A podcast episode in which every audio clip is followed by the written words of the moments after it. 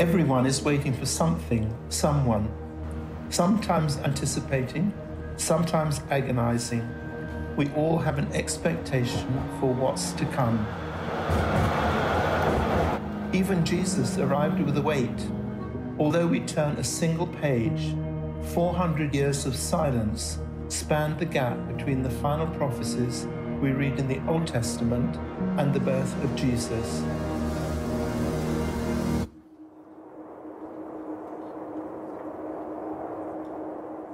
No prophet, no voice, no signs, no wonders. You can almost hear the questions Did God care? Had he vanished? Was he ever really there? Finally, with a single cry in a stable in Bethlehem, the silence was broken. The arrival of a baby born in the midst of darkness and despair was hope fulfilled, a miracle in motion. And the good news? In the same way it did 2,000 years ago, Advent brings with it the assurance that no matter what you're waiting on, God promises hope is on the way.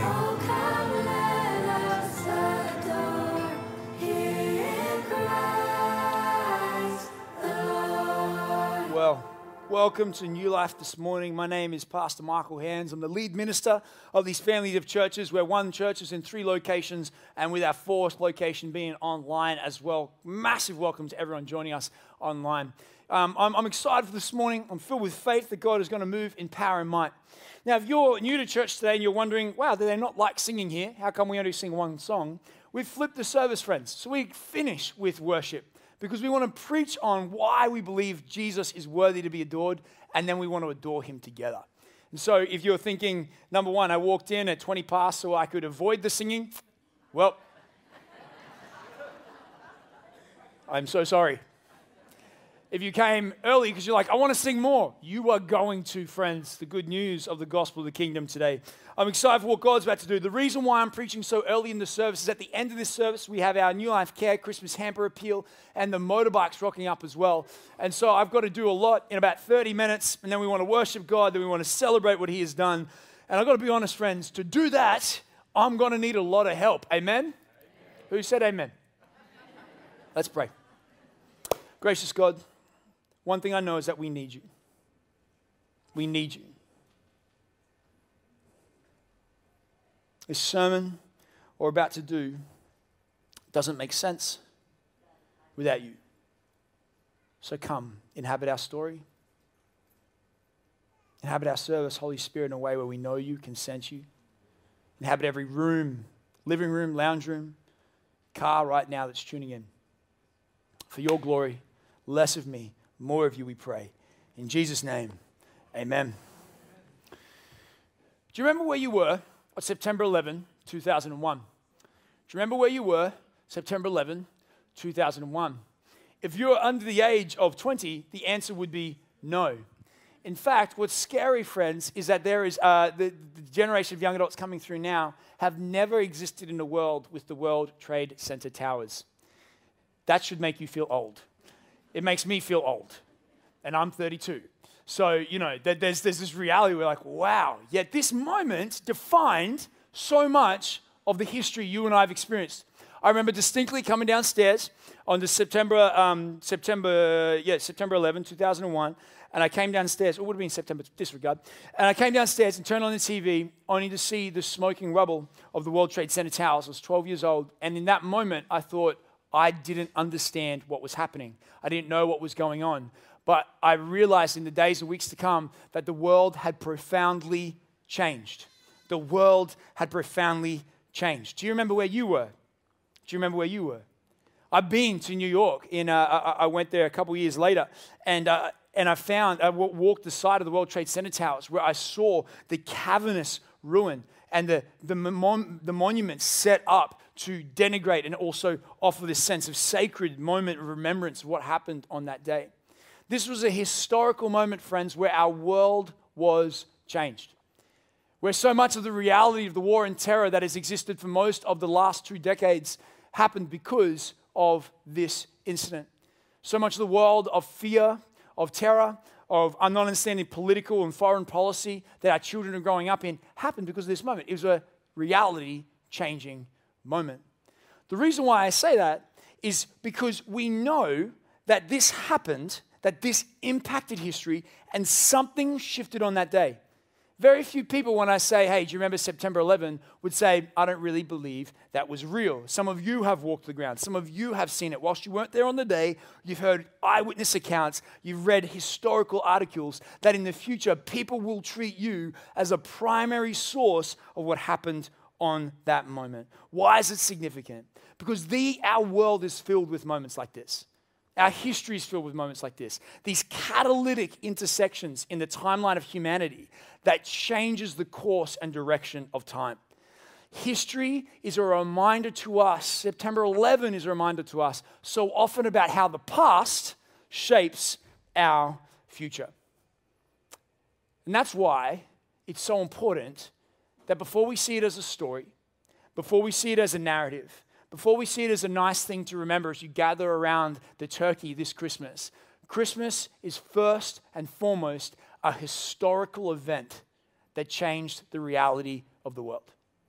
Christmas is first and foremost a historical event that changed the reality of a world. Why do you celebrate Christmas? Now, today, friends, it's a day where I've gratuitously written a sermon that I really enjoy. And I feel like God has put on my heart as well. But it's a sermon packed with history. Now, so many times, there are times when I talk about history and I apologize for it. I'm like, I'm sorry to bore you all with some history, uh, but we're just going to talk about the Bible history for a second. Some people have come up to me and said, Oh, we actually really love that part of the sermon. So, in response to those people, we now have three hours of history coming at you, friends. No, not at all. But I believe that one thing I wanted to wrestle with today is Jesus' identity as the king of history. The king of history. If I get that next slide up, that'd be great, Jane. The king of history. Cal, I leave that there for you. Thank you. Why? Because I think before Christmas can become anything, before Christmas can become anything, before it can become a reality, we first have to recognize it's a historical truth. But this isn't true for everyone. In fact, the Bible isn't a historical truth for everyone. The well known atheist Richard Dawkins would write this The difference between Dan Brown and the gospel is that Dan Brown, who wrote the Da Vinci Code and uh, the Lost Symbol, is that Dan Brown is modern fiction and the gospels are ancient fiction. Richard Dawkins goes on to say, it is even possible to mount a serious, though not widely supported, historical case that Jesus never lived at all. In years to come, if someone said to me September 11 never happened, and that it was a conspiracy, and that these towers never actually existed, you, many of you, and I would join them in saying, no, no, no, that's not true. I was there. I've even been to New York. I was a part of that moment. But Richard Dawkins does present a problem for us, friends, that is represented by a minority of atheists, but I think by some people in this room. The question of did, did Christmas really matter? Did it really happen? Because if it didn't happen, I don't think it does matter. If Christmas is not first and foremost a historical narrative of an event that changed the reality of the world, then can I just highlight what you're doing right now is really confusing? Coming to church on a Sunday, we are fools, friends, if this is not historically true. Because I believe that when we can first see the Christian narrative, the biblical narrative, as both divine but also historical, we recognize, friends, that we aren't rocking up today, crossing our fingers, hoping this is true we are resting in a narrative that has biblical and historical evidence that this happened. And if it happened, it demands that something change in our life. Great uh, bishop from England, a guy named N.T. Wright, uh, really famous New Testament theologian, says this. He says, I believe, I believe that the historical quest for Jesus is a necessary and non negotiable aspect of Christian discipleship. I believe that the historical quest for Jesus is necessary and a non negotiable aspect of Christian discipleship. What does this mean? It means, friends, that if you're a Christian and you thought that you could leave history in year 12, N.T. Wright challenges you. And he says, actually, the practice of history is the role of every Christian. To not just believe what someone else says about Jesus, but to discover the real and living Jesus who lived, breathed, and walked the, the grounds and walked the very land of Israel that we call that nation today. So, how do we know that Christmas happened? How do we know that the Bible offers us a history to be believed? How do we know? Thank you so much, Calvin. Can we hear it up for Calvin and Tracy, ladies and gentlemen, solving techn- technological problems left, right, and? And so today I want to offer two things. I want to discuss two things that hopefully will make sense as we go on. First of all, why can we trust in Christmas? Why can we trust that the Christian narrative is the Christmas narrative is not just this nice thing you tell around the fire or whatever you do at Christmas time on this Christmas Eve? Why can we trust that Jesus was real? And often the second question we need to address today is this How do we respond to the reality of Jesus? Why do we trust that Jesus was real? And how do we respond to the reality of Jesus? So, why can we trust that Jesus was real? Now, this is the moment that I've been waiting for my whole life where I can just kind of nerd out with you for a second and introduce you to one of my favorite things, which is history. I'm a student of history. I graduated with a Bachelor in Ancient and Modern History from the University of Queensland. This is my jam. If you don't like history or you want to fall asleep, don't, because I can see you. Lean in and, uh, and listen, because I think, friends, we need to be a people who can robustly explain that this is not wishful thinking, that this is a historical narrative we can step into. See, as a student of history, I've found that the Christian faith, that the Christian faith should not be protected from public scrutiny. I believe that what we believe in at Christmas time, what we believe in the Bible, stands up to public scrutiny, and we should welcome people's questions. We should welcome the statements by Richard Dawkins, who questions whether this is fiction or this is real, because I've tested it. Historians have tested it, and they haven't found the story wanting. They found an overabundance of evidence that points something happened 2,000 years ago in the Middle East, and it changed the course of history. Why can you have this confidence today? How come you can stand on the idea that Christianity doesn't offer a nice idea or a good moral story, but a historical narrative that you are being woven into and are a part of today? Well, this is a good question.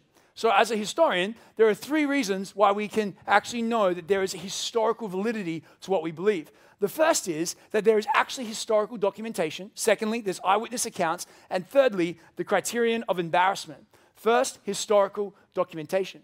Now, for those of you who, unlike me, are not nerds in history, you might be like, why are we talking about historical documentation? Well, there are three ways that we can really know anything about the past.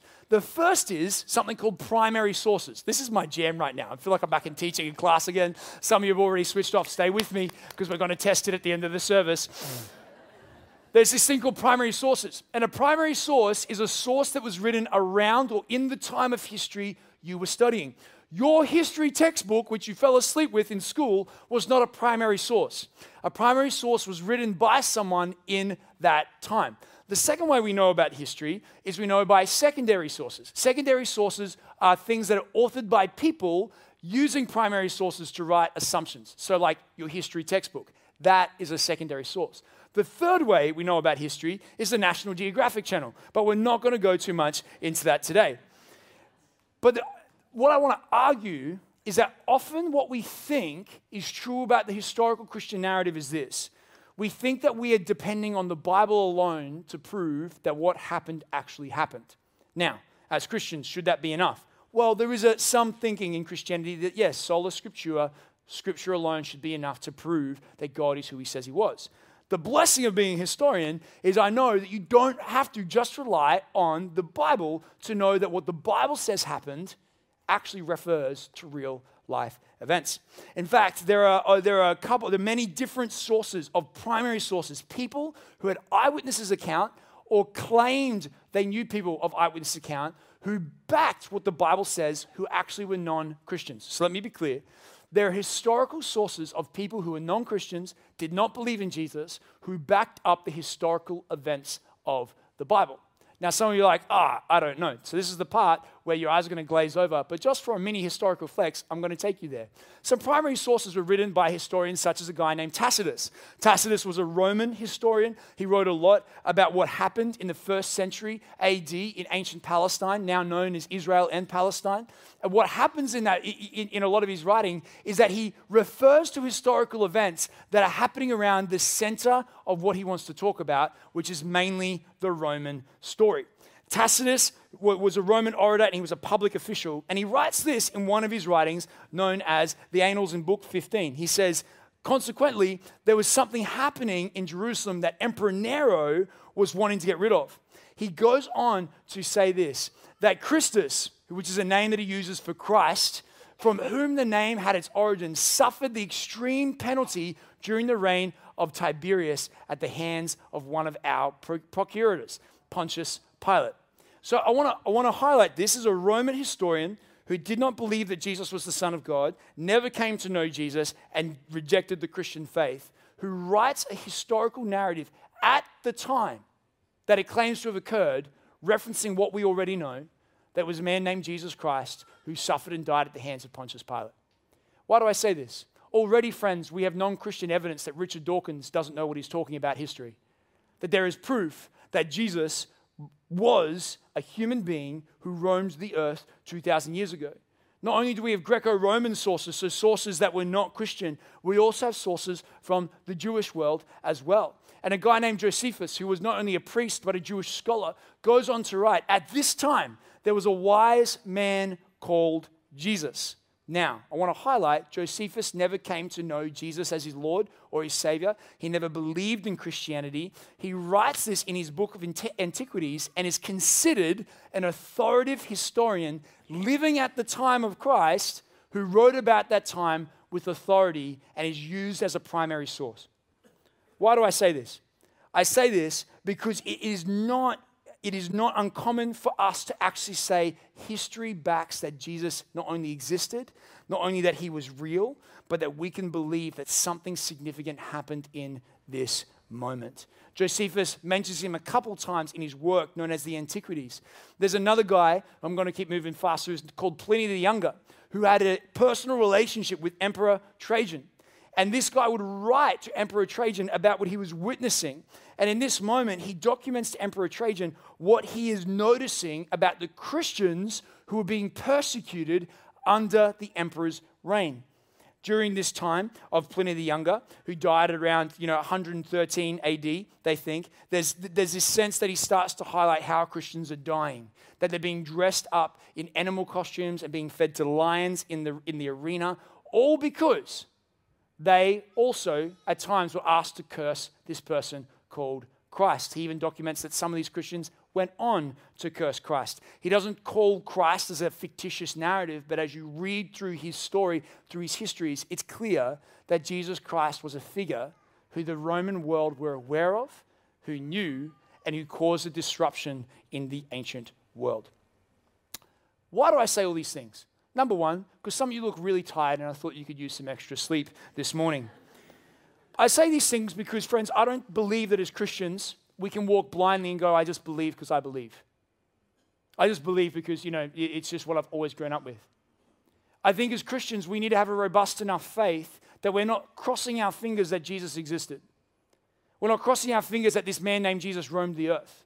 That there is historical documentation that leans heavily into the ancient world, testifying that 2,000 years ago there was a disruption in the Middle East, and a man named Jesus Christ was at the center. And ever since, there's been this, what they would call a cult or a sect of these Christians, these little Christs who cannot be killed or stopped. They seem to grow no matter how many lions their followers are fed to. This means that we know that there are historical documentation that back what we seem to understand that Jesus Christ existed and was real. But not only are there non Christian and secular documents that point to this truth, friends, there are also uh, eyewitness accounts. There are eyewitness accounts that begin to say and testify who Jesus was. Now, the majority of the eyewitness accounts come from what we know today as the Gospels. In fact, one guy in the Gospel of Luke, who was a physician, the writer, the guy of the book of Luke, we believe is called Luke, hence the name, writes this at the very start of what he begins to write. Many have undertaken to draw up an account of the things that have been fulfilled among us. Already, what is he doing there? He's referring to the fact that many historians have already begun to undertake recounting the works of Jesus Christ or referring to him as we've already seen just as they were handed down to us by those who were first eyewitnesses and servants of the word. With this in mind, writes Luke, since I myself have carefully investigated everything from the beginning, I too decided to write an orderly account to you, most excellent Theophilus, so that you may know the certainty of the things you have been taught. Now, the beginning of the Gospel of Luke starts with an amazing claim from the writer of the book of Luke I am a physician who has done the work of finding out what happened.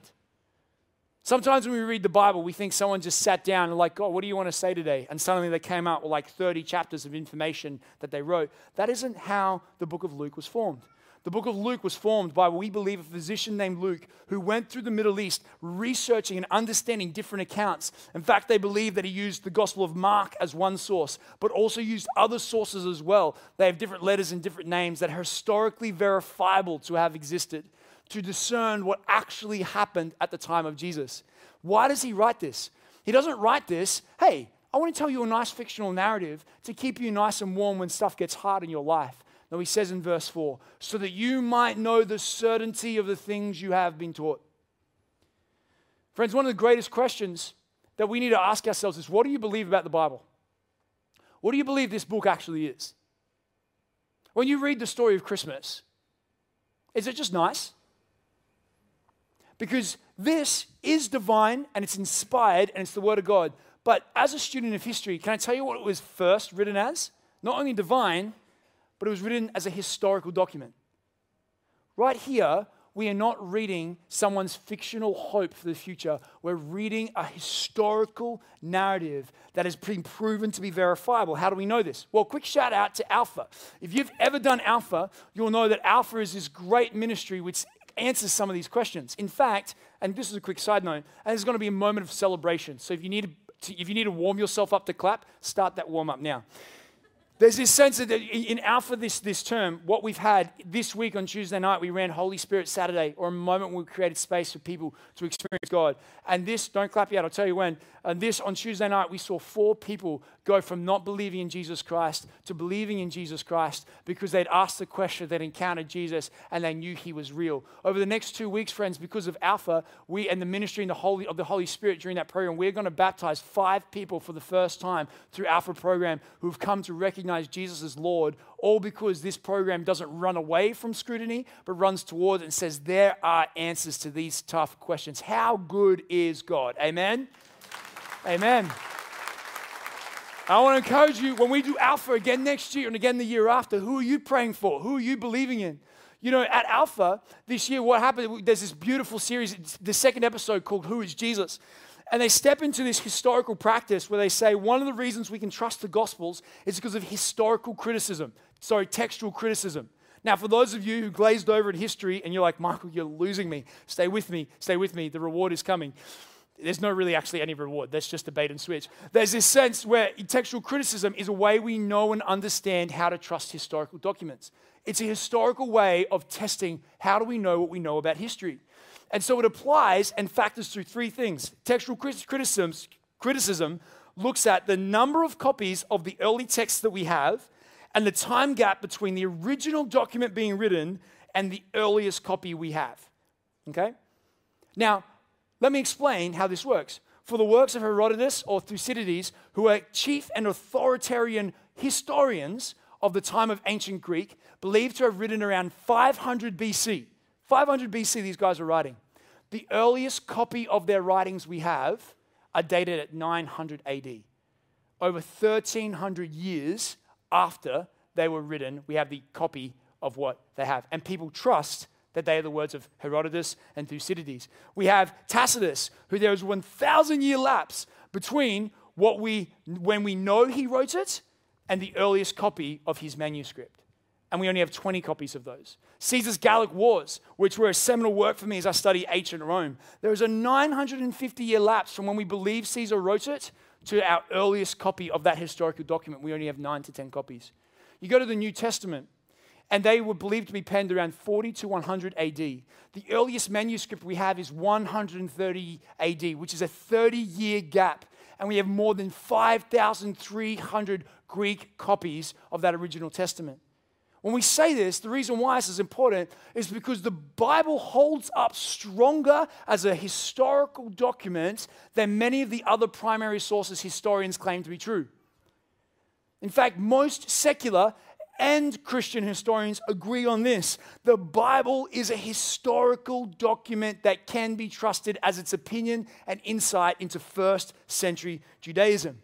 John Dixon says it like this It is true that historians take the Christian agenda into account when they analyze the New Testament writings, just as they do the biases in Tacitus and Josephus. But it is not the case that historians place Christian writings in a special category called religion and go, well, that's religious, let's forget it. No. After centuries of scrutiny, serious historians have been unable to raise evidential proof that the Gospels don't provide historical proof of Christ. Historians do see the Gospels as valuable historical texts. My argument would be, friends, anyone that doesn't believe the Bible is a valuable historical text has not studied history. F. F. Bruce goes on and he underscores this. He says, The evidence for our New Testament writings is ever so much greater than the evidence for many writings of classical authors, the authenticity of which no one dreams of questioning. And if the New Testament were a collection of secular writings, their authenticity would be genuinely regarded, would, would generally be regarded as beyond all doubt. And yet it's questioned, it's pulled apart. Yet I was never taught the question in all my time in history of Caesar's Gallic Wars, ever. It was taken as that's what he wrote. Why do I say this? Because, friends, even non Christian secular historians, a guy named uh, Jens Schroeter, who's a German, and I would give you his quote other than the fact that will put you to sleep, and it's really complicated, but look him up. He actually says that, that anyone that thinks that the Gospels do not provide an insight into first century Judaism is not a serious historian, and he is an atheist secular historian. Why do I say this? Because, friends, the hope of what I'm trying to do now is for those of you who are Christians, you can have a confidence. You can have a confidence that what the Bible claims to have happened historically has started and continues to be tested, scrutinized, and hold up against historical fact. Building on this, the final category is this the criterion of embarrassment. The criterion of embarrassment. What does this mean? This means that there are things that the Bible claims to have happened that if someone was to sit down and write out and make up this narrative, it would be an embarrassing truth that would not win anyone to its cause. What do I mean? Well, one of these is the resurrection, but we'll talk about that at Easter. Another example of the criterion of embarrassment is the virgin birth, the virgin birth of Jesus Christ people might think, well, the reason why it had to be a virgin birth and, and that all happened is because, you know, they were trying to convince the Jews or the Greeks that, that that's, you know, Jesus was the Son of God. Not true. The virgin birth, or this document of the virgin birth, if you read Matthew 1 and 2, if you read Luke chapter uh, 1, 2, 3, and 4, what you start to uncover is that this writing of Jesus' birth is actually more central and visceral than any other Jewish writing. If you compare the birth of Jesus Christ to any other birth or, or figure in Jewish religious texts, you'll find that they're far more descriptive than they are in any other text. To say that the Holy Spirit overshadowed the Virgin Mary and that her and her husband were not known to each other was not a way that you spoke of the birth of someone that should be venerated. This was seen to be sensual, it was seen to be overly, maybe a bit sexual, and it would not be a way that you would convince the Jewish readers that Jesus was actually born of the Virgin Mary. It would have been offensive to them. So we go, well, clearly the writer of the Gospels must have been writing to the Greco-Roman world because you know it was it was sensual and that maybe that was more directed at them. So they made up this story to appeal to Greco-Roman readers. Not so. Whilst it was too central for the Jews, it wasn't central enough for the Romans and the Greeks. Any of you who have ever studied Roman and Greek history know that it's a very sexual history. They don't pull any punches when they want to describe things, and they have no timidity around saying the depravity or the looseness of gods when they're interacting sexually with humanity. And, and what we find is that the the, Jew, the Romans and the Greeks wouldn't have found it sexual enough, and that the Jews would have found it too sensual. And so there's this story that isn't written in a way for anyone to believe because they would find it embarrassing unless it was true. Unless it was true. This story could not have been made up to convince anyone of its truth because it would have been shunned unless it actually happened and was merely a documentation, documentation of the events that took place. Back in 2011, President Obama's birth was questioned. President Obama's birth was questioned. I don't know if you remember this. And he had to hop up in front of a press conference and he held up his birth certificate and he had to say, Guys, I promise you I was born in Hawaii. And, and he's like, Can I get back to governing the presidency? People claim he was born in Africa or born around the country. The reason was is that people were questioning the, the legitimacy of his birth to govern the nation. And people still do that of Jesus Christ. But what the birth of Jesus does is it doesn't mean that he wasn't legitimate, but it was a historical narrative that legitimizes his claim to be the King of Kings and Son of God. Why do I say this? I say this, friends, because if you are a Christian in the room, there is a measure, there is a measure of confidence that you can have, not only in the Gospels, but in the Christian story. That it, you should not be humiliated or feel foolish to believe that what Jesus and the Gospels claim to have happened to be true. They stand up to historical scrutiny, they hold their weight. But John Dickson says this the call of the Christian is to confidence, not arrogance.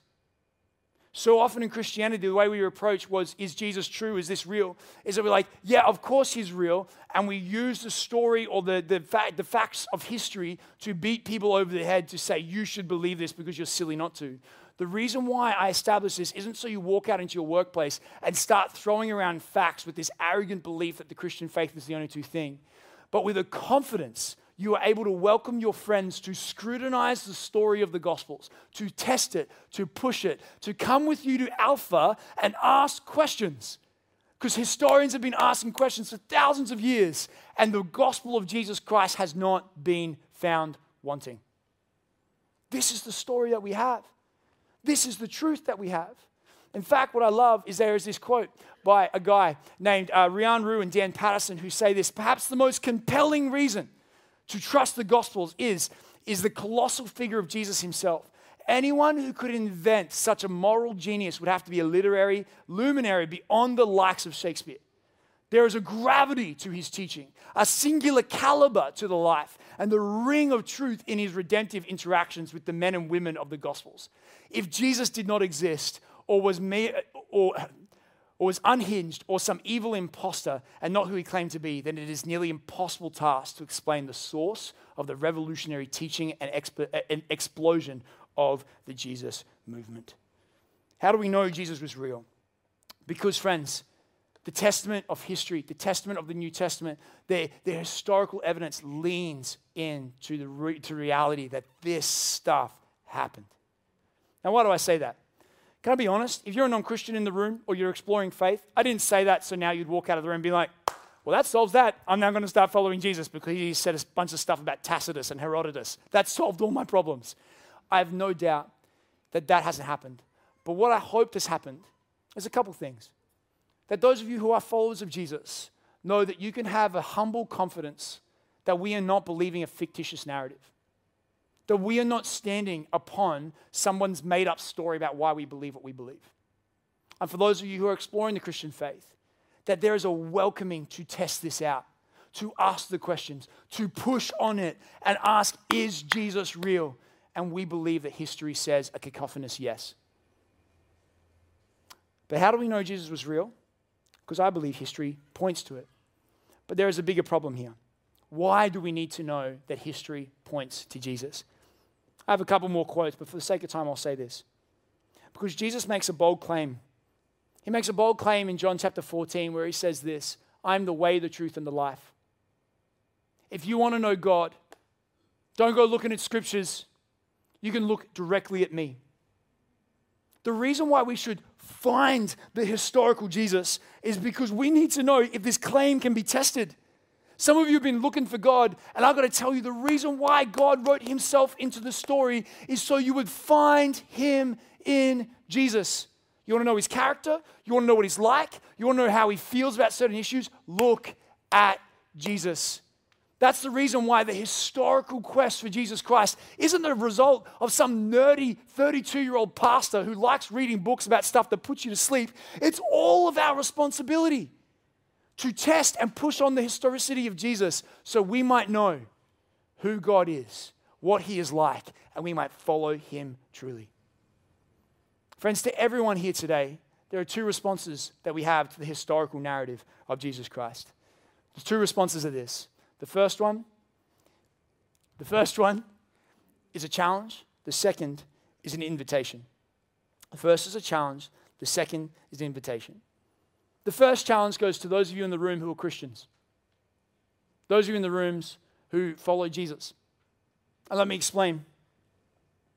There's a great movie. Actually, it's a terrible movie. Let me change that. There is a movie that you should not watch called Talladega Nights that stars Will Ferrell. Has anyone seen it?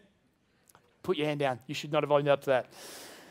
There's this great moment in Talladega Nights where um, Will Ferrell's praying. And he goes, Sweet, six pound, little red skinned baby Jesus in the manger. And he's praying to baby Jesus. And his wife stops him and she's like, Honey, you can't pray to baby Jesus. You've got to pray to you know, King Jesus. And he's like, I can pray to whatever Jesus I want.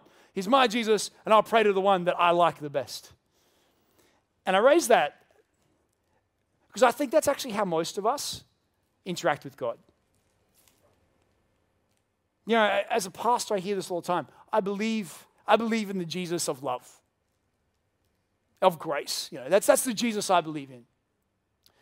If Jesus is a historical fact, he doesn't change or get molded by your hope for comfort. He either was who he said he was or he was nothing at all. But Jesus doesn't get to be referred to as this nice cultivation of our imagination, of what we want a Savior to be. Because, friends, I believe the challenge of the historical Jesus is this Christian nominalism is no longer a choice. What do I mean by Christian nominalism? Those of us who rock up to church, who just are drifting through life, who believe that this doesn't change anything and we're just occupying a seat because it's what we've done forever. A couple years ago, when I planted New Life Brisbane, I had the opportunity to be interviewed on ABC radio. And this lady said to me, Why would you plant a church when, when the church is dying? And I, I just had a moment of Holy Spirit clarity. It was not my intelligence, I swear, but just this thing where I said, The, the church isn't dying, nominal Christianity is dying. Because the church, it's becoming more and more uncomfortable to be a Christian. It's becoming harder. And it's those who don't just believe in a God of comfort and goodness, but those who believe in God who is real and exists that will be able to persevere in the future that is coming. Friends, I'm going to tell you this. Maybe this is going to shrink our service down to one service next week, and we're, you know, we're going to have to be like, well, you know, no one comes to New Life anymore because we're not Christianly nominal. And that'll be okay. Because let me tell you this people who only worship Jesus from comfort will not like the future of where our world is heading. It is becoming harder to be a Christian. And the only hope you'll have is a God who suffers with you, is a God of mercy, of justice, who is angry about things of sin and loves holiness and purity, who invites you in because of love. That's the God that will carry us through, not a God we created in our own mind. So I've got to ask a question and a challenge to every Christian in the room today Do you believe in the Jesus who existed or in the Jesus of your own creation? This is why Jesus says in Matthew chapter 14, Any who would come after me, I beckon, come die. Pick up your cross and follow me. Have you picked up your cross, friends, and are you following Jesus? He's not interested in our comfort, He's longing for our obedience because He wants to lead us to life and life to the fullness. Nothing is more confusing to a non Christian world than Christians who declare the truths we declare and live a life of apathy. He's inviting you in. The man who, became a ba- who came as a baby and grew up to be a savior. Now, those of you in the room who are non Christians and you're like, holy smokes, this guy yells a lot. To you, I would take a different tone because I, I would say Jesus takes a different tone to the uh, irreligious, to those who are not yet choosing to follow, who have not yet claimed to know. See, to the religious, he's very harsh. He's like, guys, you've got to get this right. Don't be lukewarm. But to those who are yet to know Jesus, he says this You'll get me the best. Because I came for the broken, I came for the down and out. I didn't just come to tell them to be better, I came to give them a new heart. It's a great quote by C.S. Lewis, which challenges us to actually ask the question, Who is Jesus? Oh. And some of you,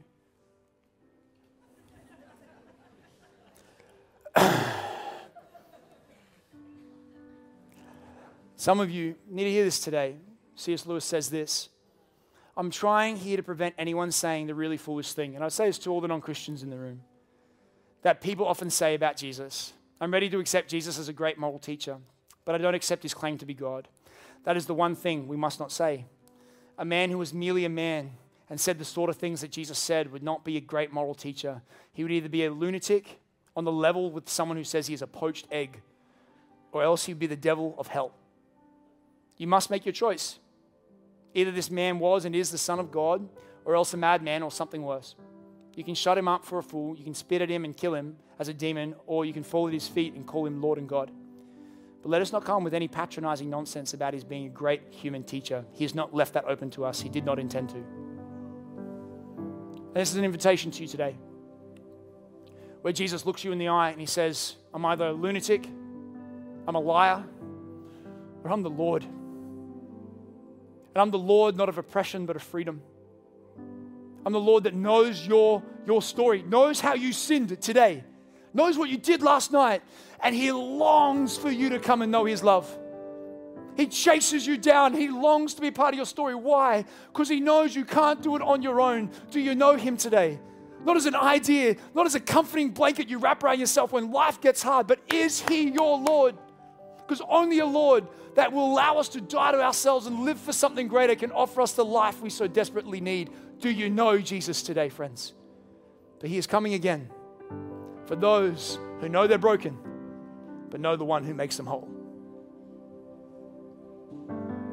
Do you need to be challenged? Or is Jesus standing before you today with an invitation? Come, be made clean. This is the story of Christmas. This is a story of hope. And it's a story we now celebrate at communion. It's interesting taking communion at Christmas time because we remember this time of year as the start of Jesus' earthly life. And today we celebrate its end. Because you can't pray to six pound baby Jesus. Can I tell you why? He's no longer around. That baby grew to be a man. That man grew to be a Messiah that Messiah claimed to be king. He claimed to be a king that didn't come to build a kingdom of force, but a kingdom of grace, not a kingdom of violence, but a kingdom of hope. And the night that he was betrayed, he gathered his disciples around him and he took bread and he said, Let me tell you about how you're going to remember who I am. Don't rip yet. He said, There will be a moment when you gather. You want to know how you know my kingdom? You want to know how you celebrate me? It won't be through fanfare and through victory parades of my successful invasion. It'll be through brokenness. He says, Break this bread. That when you remember me as your king, you remember I was not a king who claimed the throne before I claimed a cross. I was broken on your behalf. I was torn apart for your sin so that you might know wholeness. Jesus picked up a cup and he said, When you drink of this cup, do this in remembrance of me. Why? Because his cup signifies that his blood was shed so yours didn't have to be. That, friends, our sin deserves death, but we get life and life to the full. Do you know the life today? And I just feel my heart to challenge someone in Christianity. Or is your faith boring? Are you sick of Christianity? Are you sick of just doing this thing, going in and out? Can I be honest? God's probably sick of your Christianity too.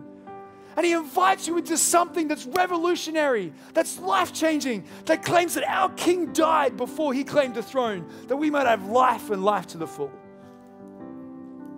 So when we take the body, we pause and we remember uh, the Savior that was broken for our transgressions and for our shame. So, would you just rip back that first layer right now and just take that wafer biscuit with me?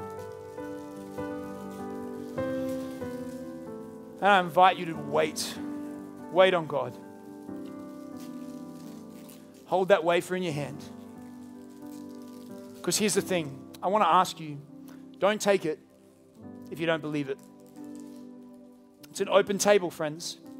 Anyone can take. But by taking it, we're choosing to believe something is happening here. Do you believe He died for you? And if not, there's an invitation before you eat to ask Jesus for forgiveness. Let's do that now. Jesus Christ, we come before you. We ask that you'd forgive us of our waywardness, of our sin and our shame. Father, that we would know you're the King who came and humbled as a baby, that we might know the life of a king, of sons and daughters of God. We ask your forgiveness now. Friends, take and eat. This is the body of Christ broken for you.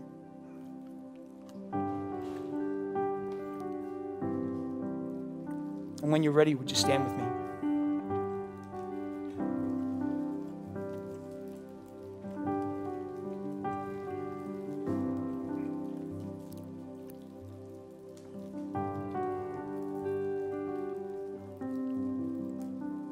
This is the blood of Christ. I say this every service, but you, if Jesus isn't real, friends, what we're about to do is so weird. We're drinking someone's blood symbolically. You should be weirded out by that, unless it's real. That we do this to remember that by his stripes we are healed, that by his shed blood we are free, that you can have forgiveness and redemption at the cross of Jesus. So, friends, this is the symbol of Christ's blood shed for you. Let's eat, let's drink together right now.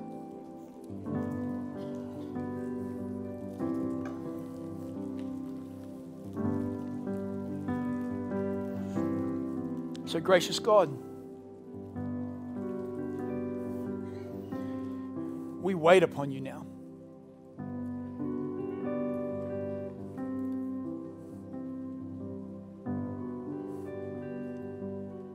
Remember not a baby in a manger, but a baby sent to be a king. A king of hope, a king of history, a king of life. Do you know him today, friends? Do you know him today? In response, we're just going to have Jai just play over us for a couple of moments before we worship. I'll just ask. Maybe you need to get right with God and just wait on Him. He's present with us now, and His offer is for you. Why don't you just pray this prayer? Good Shepherd, come find me. I respond to you today. Let's worship God together. And let's just listen in this moment as the music plays over us before we sing.